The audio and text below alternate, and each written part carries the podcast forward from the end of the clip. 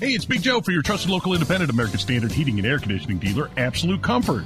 Chris Wedekin is the owner, and he tells us why many homeowners are giving up their air conditioners for a high efficiency heat pump. By removing your air conditioner and replacing it with a heat pump, you are not only saving by getting a higher efficiency air conditioner, the heat pump works in reverse and saves you money in the wintertime as well. See if a heat pump is the right move for you by going to AbsoluteComfort.org. Absolute Comfort is your trusted local independent American Standard heating and air conditioning dealer.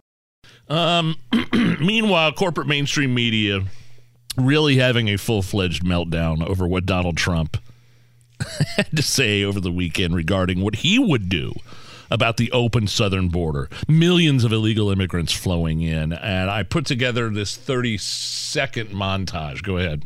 Trump under fire. The former president using language that echoes white supremacists and Nazi Germany. On Saturday in New Hampshire, Trump intensified his anti immigrant statements. Controversial comments about undocumented immigrants. Comments over the weekend attacking immigrants. Ramping up his attacks on immigrants using phrases that have clear ties to white supremacy and Hitler. Ed, a lot of jaws dropped listening to the pre- former president's words over the weekend. Comments the White House called grotesque and that the Biden campaign compared to Nazi rhetoric. Yeah, a lot of Nazi talk, a lot of dictator talk. And look, I'm running out of time here because IU uh, pregame starts at 5:30. So what I've done, I have even more of this montage, but I've I've sped it up uh, just a little bit of these various news outlets attacking Trump. The Biden campaign accusing Trump of parroting Adolf Hitler. Writing Trump parroted Adolf Hitler, praised Kim Jong Un, and quoted Vladimir Putin while running for president. Trump also called North Korean dictator Kim Jong Un very nice, and he quoted Russian President Vladimir Putin. The former president also praising dictators, lavishing praise on dictators. Only one of Trump's Republican rivals have blasted him for the remark.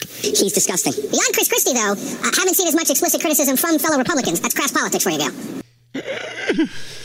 So that's what Donald Trump is dealing with in corporate mainstream media. Uh, uh, the same stuff we heard uh, in 2020, same stuff we heard in 2016. Talking The points have gone out. the- Boy, it's yeah, they have gone out. They certainly have. Meanwhile, Donald Trump facing 91 felony counts in four criminal cases.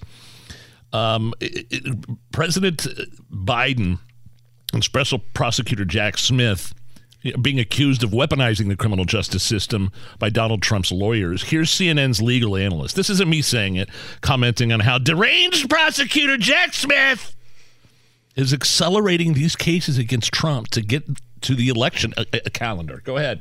agree with me that Smith and Judge Chutkan are acting based on the election schedule. I do agree with you, Michael, and I think any fair minded observer has to agree with that as well.